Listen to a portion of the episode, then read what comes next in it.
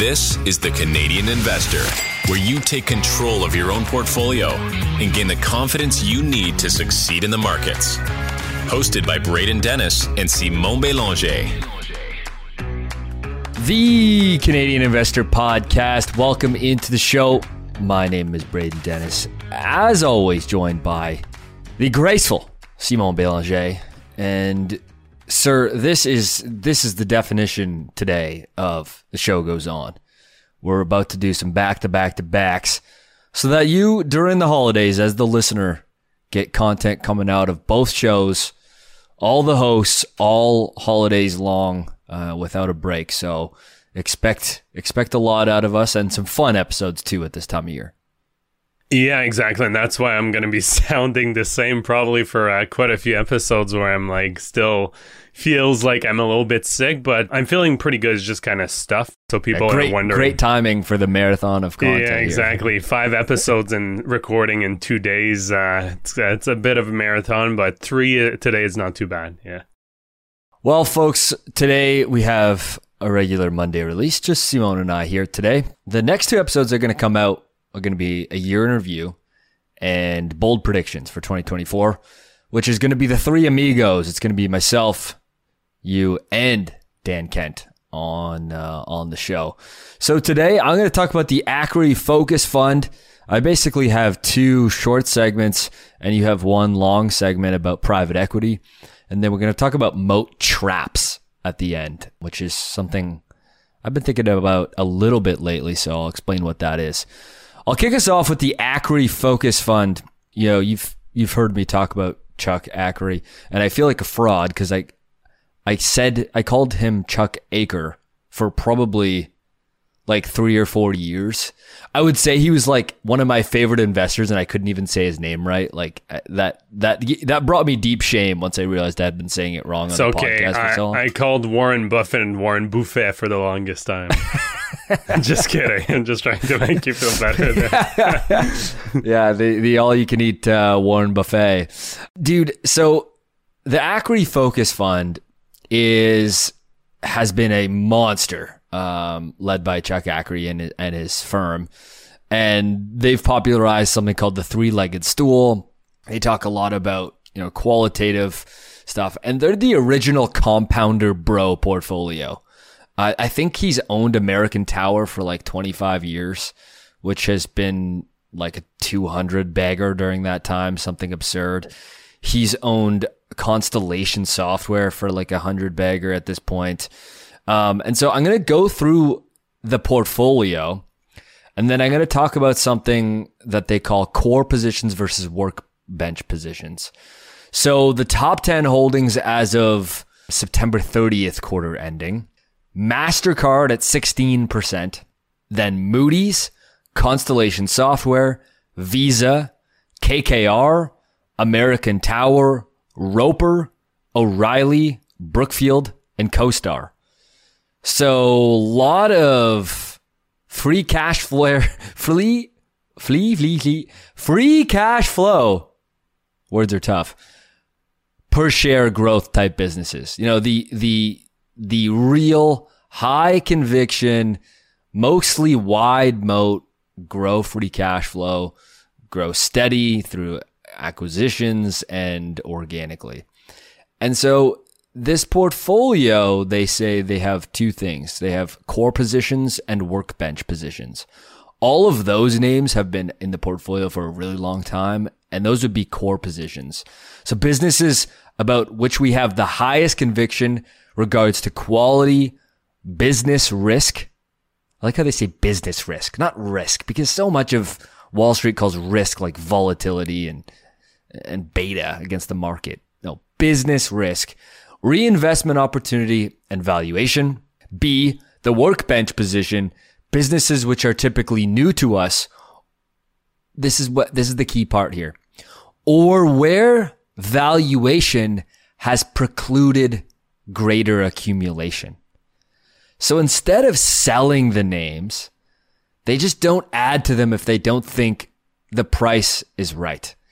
And I feel like I finally have a framework for thinking about this when I read that, because I bought ASML earlier this year and I was all excited about it. I thought, you know, the next few months probably going to be rough for the company too. I was expecting to add to it, but I timed it up really well when the valuation was nice. And it basically ran back to where it was trading in like a month. And it was at the humming and hawing price. So for me, it's just on the workbench where I've seen better opportunities in my core positions that I own. Like this year, I've added a lot to Visa and MasterCard. I've added a lot to S&P Global. I've added quite a little bit to Constellation and some of these names, some big tech names.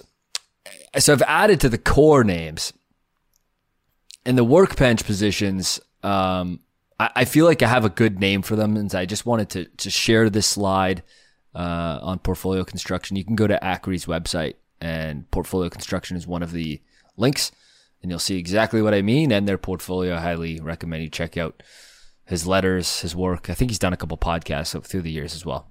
Yeah, no, I think that was good. I wasn't sure that you were stopping right there, so I was raising my desk. So if people are wondering... Yeah, exactly. So there might be that in the background, but I think it's a good way to put it. Dude, these mics that we have now are so legit. I don't even think it picks up any of that stuff. Yeah, they definitely just... they're great for voice-only vocals. If you want to start a band, do not... get these mics because you won't hear anything else. You'll just hear the singer. Perfect for us. For radio, $1,000 podcast mics. Here we go. Yeah. And I think what I really like what he said is it really puts it into words. I think that's almost like, I think a lot of people have that same framework, but he puts a little bit of a visual to it. And I think that's definitely interesting. Yeah. Yeah. This and the three-legged stool are... kind of abstract thoughts that have a gigantic influence on the way I think about investing. So go check it out. It's all available on their website. All right, let's talk about private equity. You got a pretty big segment here. And dude, this, if you're in the business of investment and you're in private equity, of course you know what it is. Mm-hmm. But if you walk around like the street and you say, what do people in private equity do?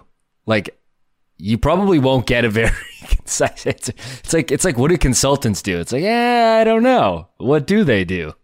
Yeah, and the more I read it, the more I researched it and read about it and read especially some not fluff pieces that were supposed to pump private equity because unfortunately, as people will see, they're very good at marketing, at making it sound like it's this unicorn that produces much better results than the public markets all the time. It's lower risk than the private markets. These are all things that you'll hear when people talk about private equity. Well, as I'll show, there's been a lot of exponential growth in the amount of funds for private equity. And I'll just say that Wall Street definitely likes it because, it makes them a lot of money. But sometimes I think a lot of the times, it's questionable whether it's the best type of investment for investors. And typically we're talking about institutional investors here. So that's the typical people that will be accessing those type of funds. So institutions, just as a reminder, it's banks, pension, sovereign wealth funds, endowments, foundations, and hedge funds will typically be like what's considered institution. You'll also be able to invest in private equity if you're an accredited investor in the US and Canada. Typically, you'll actually need $200,000 in income per year, or $300,000 if you and your spouse, or have a net worth of $1 million, excluding the value of your principal residence. So for those who may not meet the previous requirements and thought they had the net worth because they bought a home 20 years ago and it increased in value, well, it's actually, it excludes that. And there's different type of private equity, but I'll definitely focus more on the leverage buyout type here. So whenever I talk about this, I'll be talking about LBO, which is a leverage buyout. So what's a leverage buyout? So I'll start off with that. LBO is what most people will refer to when they talk about P. And like I said, it's not the only thing in P, but I'll focus on that. And the private equity fund will identify a company to buy. Then they'll use a bit of equity, then finance the rest to buy out with debt. So by doing so, you have the potential of supercharging your returns because of leverage, and it's for people to wrap their heads around that is the same as buying a house, right? So if you buy a house for $1 million and you put 20% down, so $200,000, it means you finance $800,000 with debt. If the home appreciates 20% in value, it's now worth $1.2 million. So you've now doubled your initial investment because you still have that $800,000 in debt. Let's just assume you haven't made any payment happen very quickly.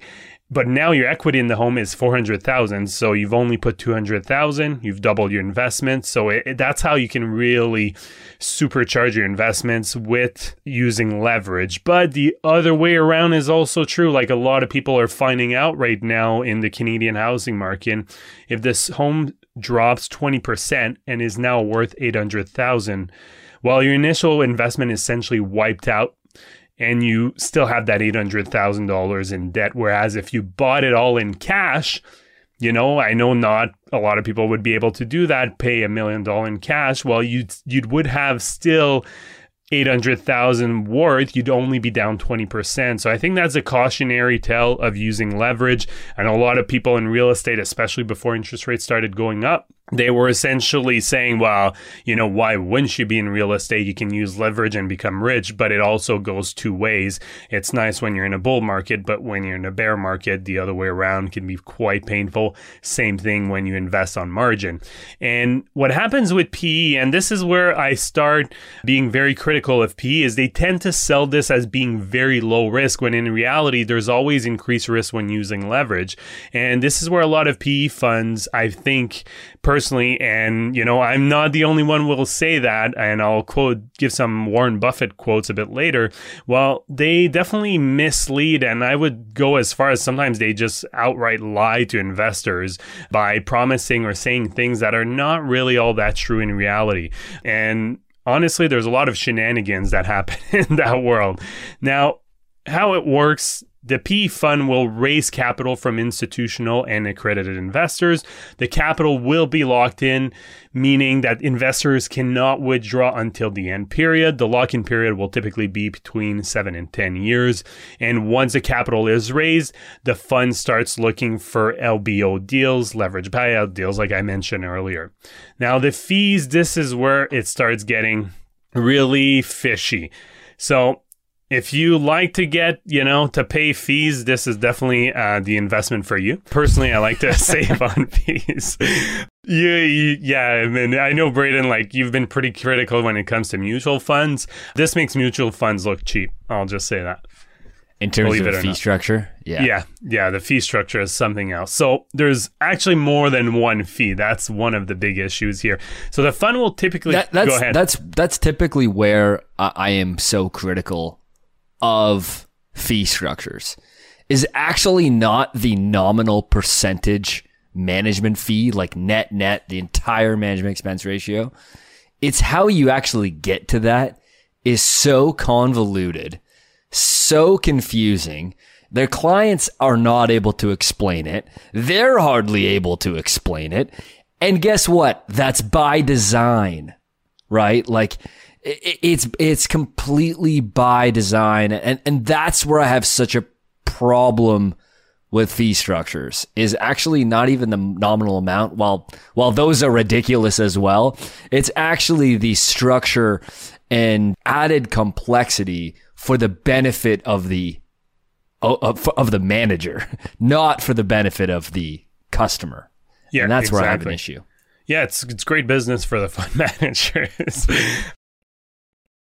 Now, the ongoing fund management fee. So that's the first one. That's the kind of fee that people might be a bit more used to, that you'll see in mutual funds, for example. So the fund will typically charge an ongoing fee of 1.5 to 3%. 2% seems to be pretty common here. But where it gets really shady is the fee. And this is one of the things that Warren Buffett actually criticized back. You know, he's criticized it multiple times because they had been approached by PE funds, and it I'm pretty sure he just ripped him to shred, and they never went ahead with that. But he's been very critical, and I'll give you a couple quotes in a second here. But the fee is charged from day one, even if the PE fund hasn't found a deal yet. So I'll give an example for this. So for example, say a fund raised $1 billion from different investors. The $1 billion is actually not contributed to the fund just yet. It's a commitment from investor to provide this money to the PE fund once the first deal has been found. So if the fund only finds the first deal a year after the start date of the fund, they'll still charge the 2% management fee from day one, even though they aren't producing any returns. And that could potentially be acceptable if you start calculating the returns from day one before you've actually found a fee. But of course, that's not what they do. They actually start calculating the returns once the first deal is done to make essentially the fund and the returns, and also hit some targets, make it easier to hit. So that's one of the things that Warren Buffett has been extremely critical of, how these funds actually calculate return. It's the 2 and 20 structure too, right? Like that's what this is. Yeah, exactly. And essentially what Buffett mentioned regarding private equity firms and the 2019 Berkshire shareholder meeting, and I'll quote here, "We have seen a number of proposals from private equity funds where the returns are really not calculated in a manner that I would regard as honest." He added, "If I were running a pension fund, I would be very careful about what was being offered to me." And this is what PE funds do, right? They go to pension funds and like various institutions, endowments. And a lot of the time where, you know, there might be a committee, whether they're well-versed investment or not, sometimes there are, sometimes they are not. But even then, I mean, they are sometimes reluctant to question the returns of the PE funds. And one of the things that Buffett pointed out is exactly what I just talked about. So they charge that management fee from day one on committed capital, but only calculate the return once the capital has been deployed. So it's like having your lunch and eating it too. Like to me, it's okay, you want to charge the fee from day one, then your returns should be calculated from day one. Makes no sense. Very misleading to investors. And I don't think a lot of investors actually realize that they're in these funds. So if, it's good business for the fund manager, because if you're looking at the management fees, if you have $1 billion committed in capital for 10 years, and you charge 10% in management fee, then you're getting a sweet $20 million a year, regardless of what happens. So for 10 years, that's $200 million in fee. So I'm going to say, obviously, that's no wonder that Wall Street likes these funds, because you can get some sweet fees, but there's more. So don't worry. These are not the only fees they charge. I was going to say, not just to your thunder, but that's just the 2 part. We haven't talked about the 2 and 20 part. There is There's an and 20. Just to back up a little bit here, right? Like we're talking about a few things here. So you mentioned the risk piece here. Yeah. This goes back to my first segment. How do you quantify risk? Because if all of a sudden this instrument is less risky because it doesn't trade on public markets and get marked every day, doesn't actually have anything to do with inherent risk. This has been my criticism of the word risk in financial markets since I have ever been an investor. There is increased risk. It's the Charlie Munger 3 L's: liquor, ladies, and leverage. That's that third L. Look, it doesn't. An asset is not less risky because it doesn't get marked every day. It just means it's less volatile. And that is a key difference between how I see risk and how a lot of fund managers sell risk. This goes to my second point. You just mentioned how they sling these things to pension funds, endowments, collect nice 2 and 20s off them. This is a sales business. This is a relationship business. It's a sales organization where their side hustle is managing money. That's how I've always viewed these things. You know, the people that are managing the money and making these decisions for the pension funds and endowments, you bet your ass they're going to fancy dinners with the fund managers. They're doing everything that you would imagine. in a sales process, because that's what this is. It is a sales-led business. And I want to be involved with fund managers who are in the investing business, not the sales business. If you look at Berkshire Hathaway, it's publicly traded zero-fee private equity. That's what these roll-ups and capital allocators like Berkshire Hathaway are. But they're in the investing business. They're not in the sales business. Warren doesn't try to sell you his stock. He tries to sell you a story about all the businesses they own. He's very good at marketing. He's in the investment business, not in the collecting management fees business. So if you can differentiate those two things when selecting management teams, it's pretty obvious. It's actually really easy to tell, and your results will be vastly different when those operations are done differently. Yeah, and even the largest pension funds, I'm talking CPP here, for example, because I've gone through, not the whole thing, but, some important areas on PE, and they're always like kind of, showing like, we have PE and it provides really good return. Well, CPP, and I don't know what percentage it is that's divided between in-house private equity and PE funds, but they do both. And I think it's around 30% of everything that they have that's in private equity. And essentially you read, and it's the same kind of structure here. They say, we give performance fees, which I'll just go over now, that kind of 20 portion, but they have to attain targets and things like that. And, I would be very surprised if I talked to, CPP investment board, if they actually really know how the rates of returns are calculated, because I'll mention a bit further on, there's the estimated investment return rates that are provided by manager, and these are self-reported by the way. So, that's another issue. And there are also the final rates of return, which tend to be adjusted down when you actually close out, because the whole point of leverage buyout is you buy a company, you put it, sometimes you'll take it public to private, but you put it under your fund with the idea of selling it for a higher price, 10 years or close to when the fund winds down. And you actually don't know what your returns will be until then. So they provide the estimated IRR, internal rates of returns, until then.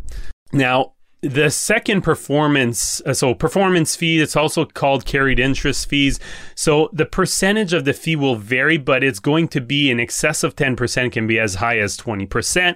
And it's done on a deal per deal basis. So in order for them to get that fee, the deal has to achieve a certain rate of return, which is typically 8%. Unfortunately, PE funds have been known to do some creative accounting when it comes to this. So what they do is, once they find a deal, they might actually borrow from a line of credit to close the deal and only request the investor funds several months later. By doing this, the PE fund is able to calculate the IRR, so internal rates of return, for the deal from the time that the investor put the money into the deal, not from the time that the deal was actually done. However, they will use the initial purchase price of the LBO that was done several months earlier. So essentially, they're shrinking the time period, which increases the IRR.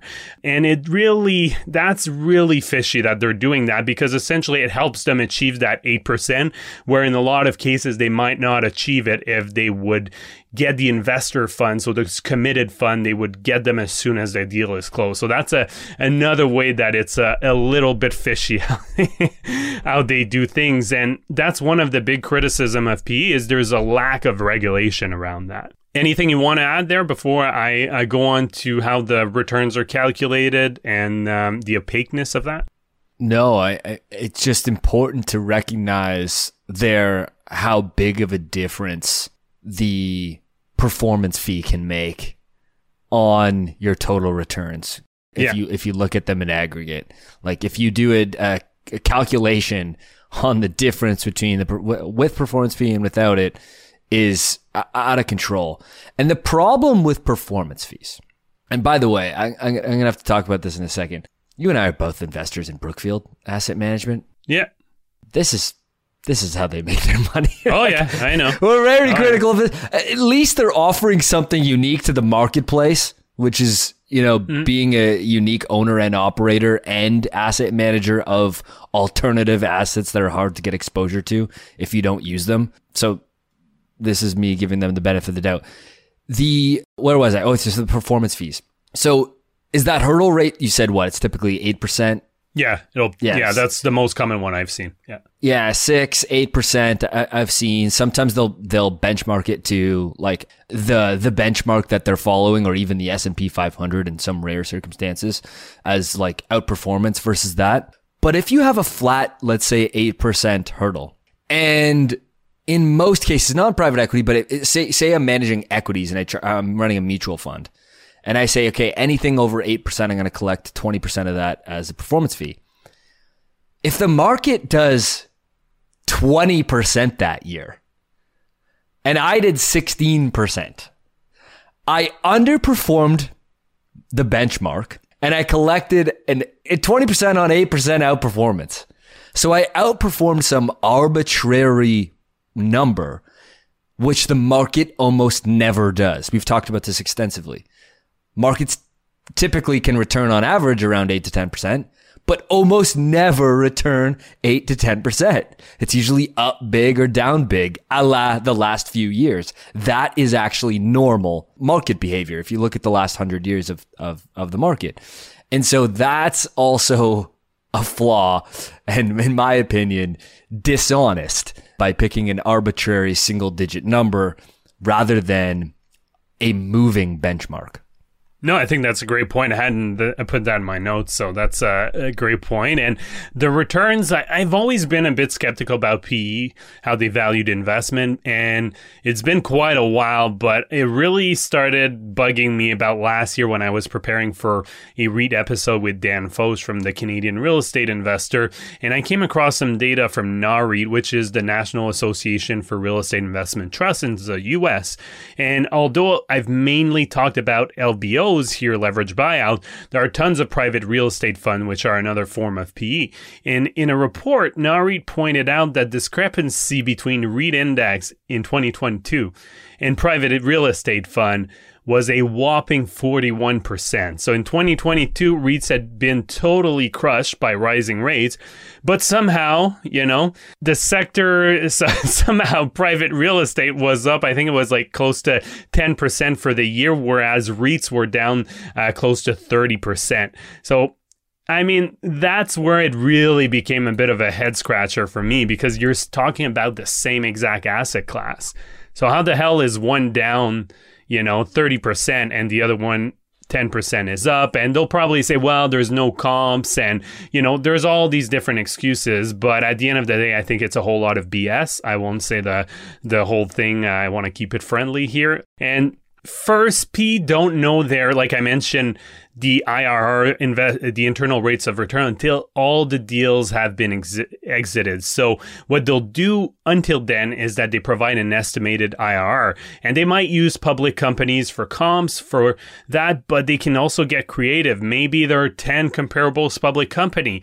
Nothing really prevents them from only choosing the top two that are the highest valuation in terms of comps, because there's really no regulation behind that. So they can definitely use that. They might use private market comps, but those can be hard if there hasn't been any recent deals. And I think that was one of the excuses that a lot of these private real estate funds were using, is there's no deals happening in private real estate, so it's very hard. So we'll go back to like 2019 comps, or they would have all these kind of excuses. So what ends up happening is they will often overstate their estimated IRR, only to reduce them down the line when the returns are final and they've actually done their exit strategy and sold off the companies. And somehow, these funds sell themselves as to be immune to market corrections. They'll say that it's because they are long-term investors and that the value of their investment should be calculated the same way as public markets. And, sounds like they'll definitely use public market comps when it suits them, but not when it doesn't. So it's a bit like, okay, with the markets doing well, clearly the PE fund will be doing well. When it's not doing well, the PE fund's still doing well. So it's a bit... if you want to be consistent, be consistent.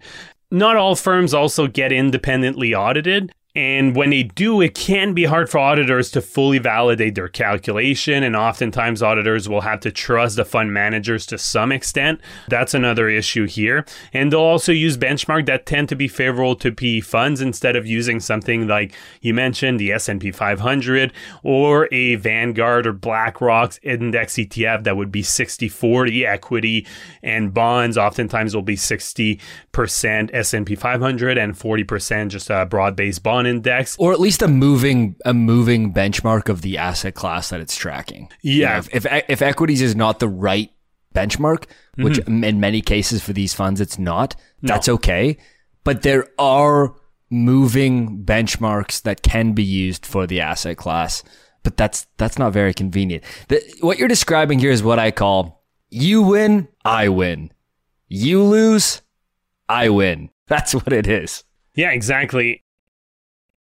The last thing in terms of return is that you'll see things like the industry has outperformed the stock market and, you know, blah, blah, blah. It's based on self-reported data. Lots of funds don't report, and those that do is self-reporting. So clearly, that's also needs to be taken into account. When it's self-reported, I mean, you know, some random person can tell you that they've tripled the market returns over the last 5 years, and they don't really give you any proof or show you anything much of there. It's all self-reporting, right? So should you believe it? Should you not? I mean, it's hard to say.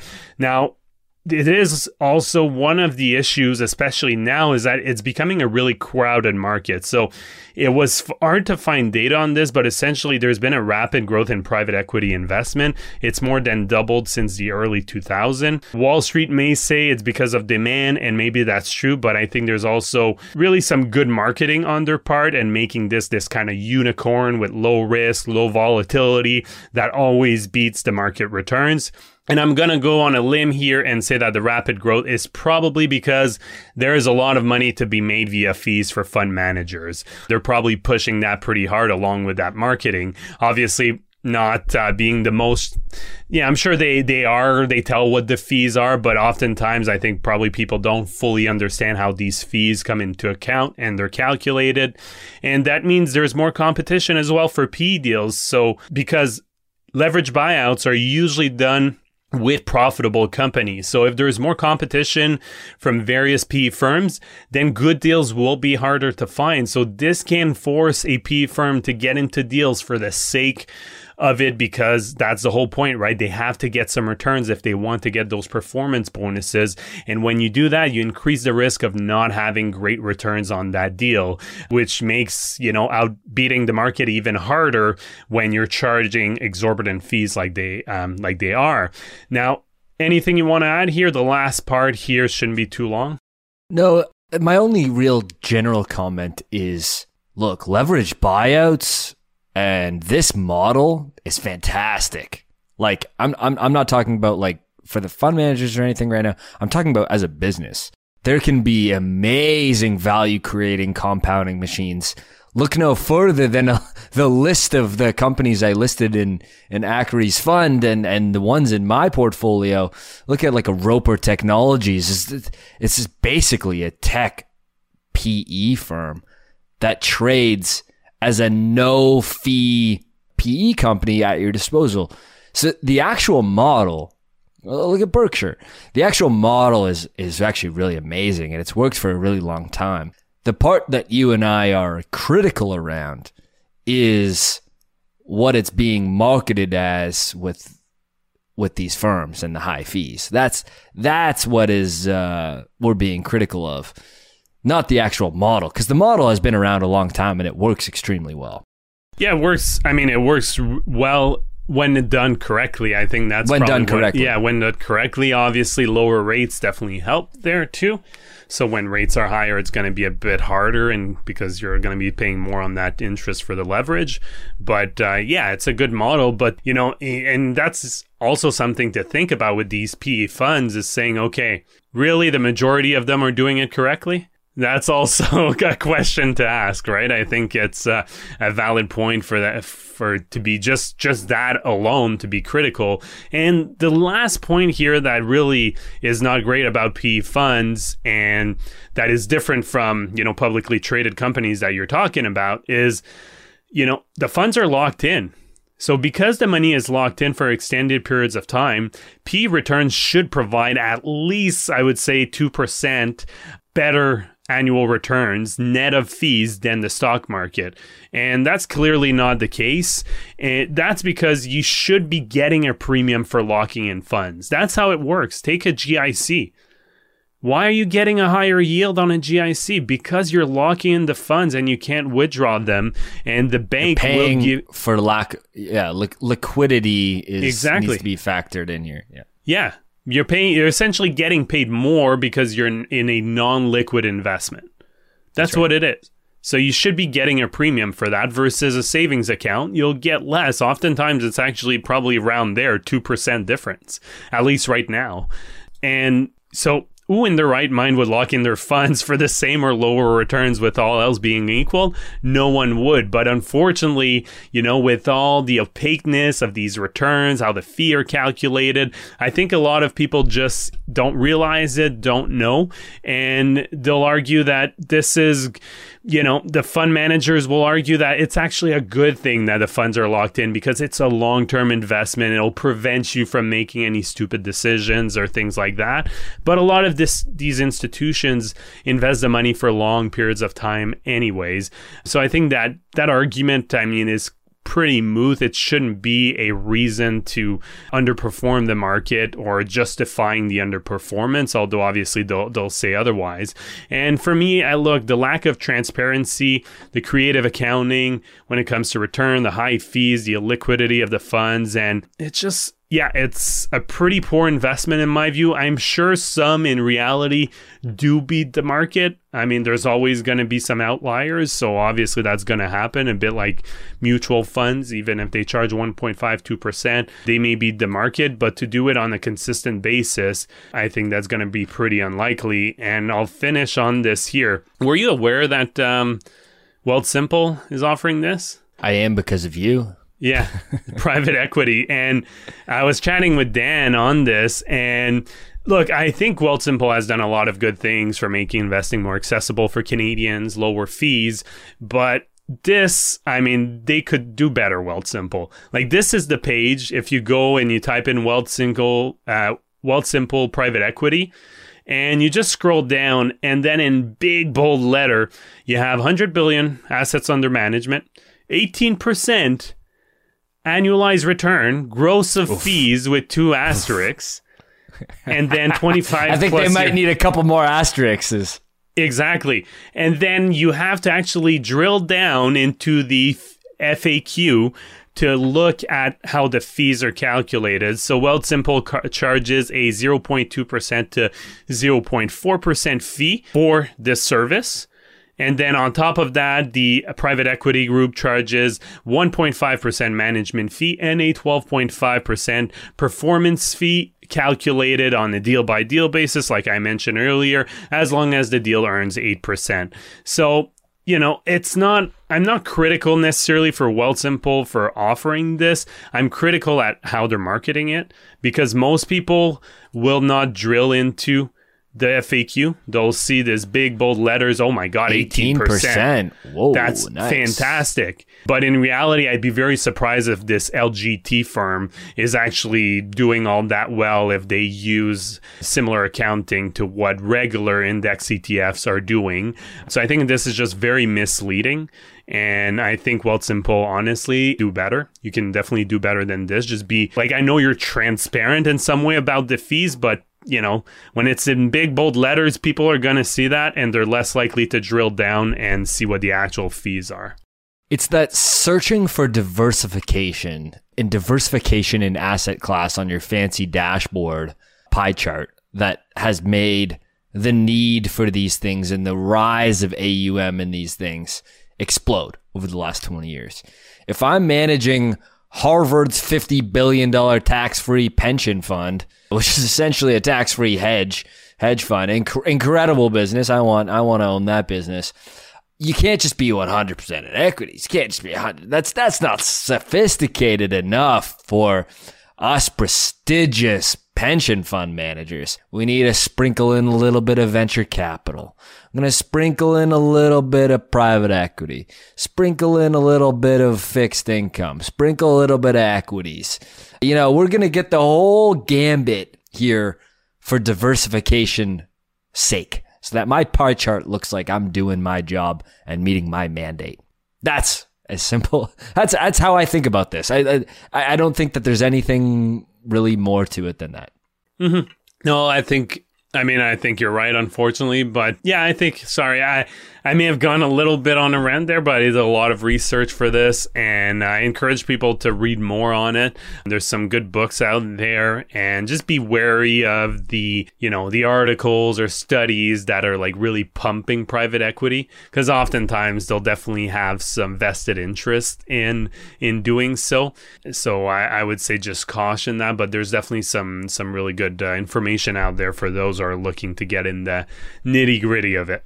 Look, there's lots of money to be made for the managers, and you and I own Brookfield. You know, they're collecting, what is it, like $340 billion of capital that they collect management fees on. This is such, to bring it all the way back around, I'm here to make money. You're here to make money. Mm-hmm. You're listening to this podcast to make money, and this is a very good business, asset management, collecting fees on capital. It's software-like. It has software-like margins, software-like recurring nature with those locked-in percentage fees. Oh, baby, it's capital light. The business of managing capital is in itself capital light. It's got it checks all the boxes, it does everything that you'd want. And so there's lots of money to be made here. And, a lot of companies have made lots of money doing it, AKA Brookfield. The big difference is, if you want to sell your shares tomorrow, you can. Yeah, and Brookfield's not charging me a management fee, but they are their customers. Their business, they are. No, that's fair. But I think that's the biggest difference. But, if the customers are going to them and they're not really reading their fees, maybe they should find better people to be. It's different because in funds. That pie chart example where I'm searching for diversification, where am I going to actually get exposure to hydroelectric power, ports, highways, large infrastructure projects from an owner, operator, and manager? Where is that going to come from? And that's an actual offering that is unique to the marketplace versus, I'm going to buy out some company that sells pumps to factories. That's a fair point. There's enough of those around. Yeah. I think that the only thing I'll add to that is maybe push back a little bit is, some of these funds, they have 30-40% allocated to PE. Is that really diversification? You can make a counter argument, right? That you're concentrating a bit more clearly. Yes, you have a broader set of assets that private equity might have access to, but I think a lot of pension funds, especially the smaller ones, will end up doing quite well just investing in index funds and over private equity. But I get what you're saying. How are we doing for time? I have a very quick segment. Should I run right out here? We could or not do it. It's up to you. Yep. Yeah. That sounds like in between. We're going to go for it. It's quick. It's called moat traps, okay? Dorsey Asset Management published this thing about moats. I'm going to go into more detail about other topics inside this presentation on future episodes, but it is called What's Not a Moat. They have three things here outlined that they believe is not a competitive advantage. It got me thinking about, can we think of some more moat traps? Number one, dominant market share.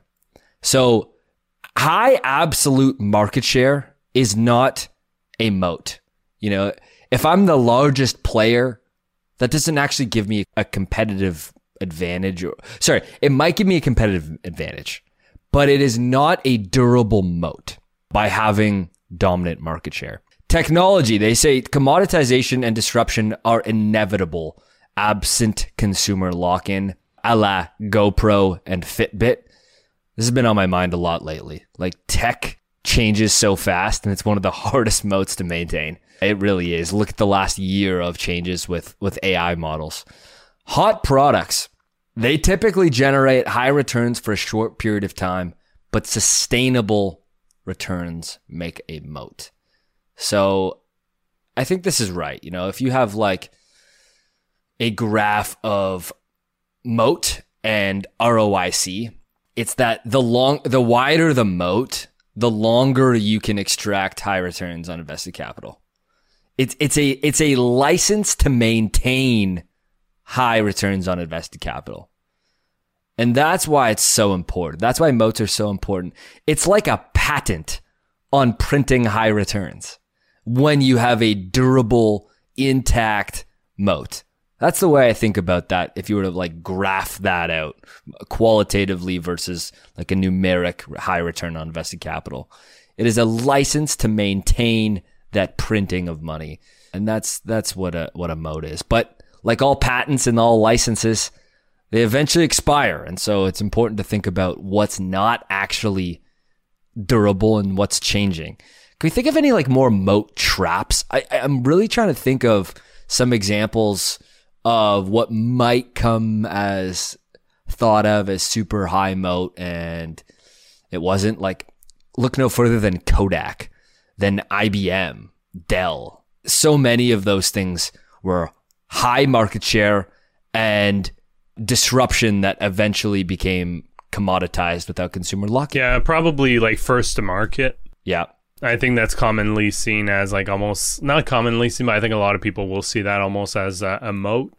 But at the end of the day, especially if it's something not very hard to duplicate, if there's money to be made, there's going to be competition. And if you don't innovate, whatever it is, right? It could be something not even that technological. If you don't innovate, you're definitely going to get your lunch eaten. Yeah. And you can see that come out in margin profiles too, as it starts to get eaten away at. I think when you look, that's why like with FinChat and with Stratosphere, it was so important for me to try to get visuals and tables of historic data going back further and further, because it's a big difference between Visa achieving a 60% free cash flow margin that's maintained for 15 plus years versus NVIDIA doing that in one quarter with the data center business. It's not a knock on NVIDIA. It's probably the most impressive business of this year.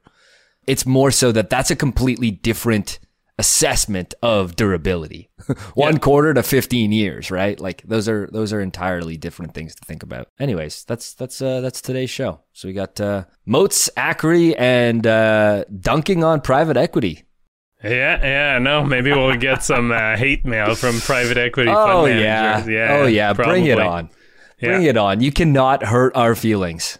Yeah. And if you do, like, by all means, you know, send me a detailed view of how you calculate your returns and when you start charging your fees. And, you know, maybe it's, you know, maybe you'll prove me wrong. We'll see. Hey, we like getting proved wrong on this show. That's what it is. It's about pushback of ideas and being a free thinker, baby. The show goes on. Let's go record two more, Simon. Yeah, let's do it. We got this. Coffee, refuel. The three amigos are going to be live on the mics here for the next two episodes here on the pod. Make sure you keep tuning in through the holidays and have a great time. All right. I know a lot of people are coming into time off for the first time in maybe months since the summertime. You know, kick back, have a good time, enjoy yourself over the holidays, and we'll be here for you here now. Or we'll check back in the new year. We'll be back here too as well. So enjoy your time over the holidays. The Canadian Investor Podcast should not be taken as investment or financial advice. Braden and Simon may own securities or assets mentioned on this podcast. Always make sure to do your own research and due diligence before making investment or financial decisions.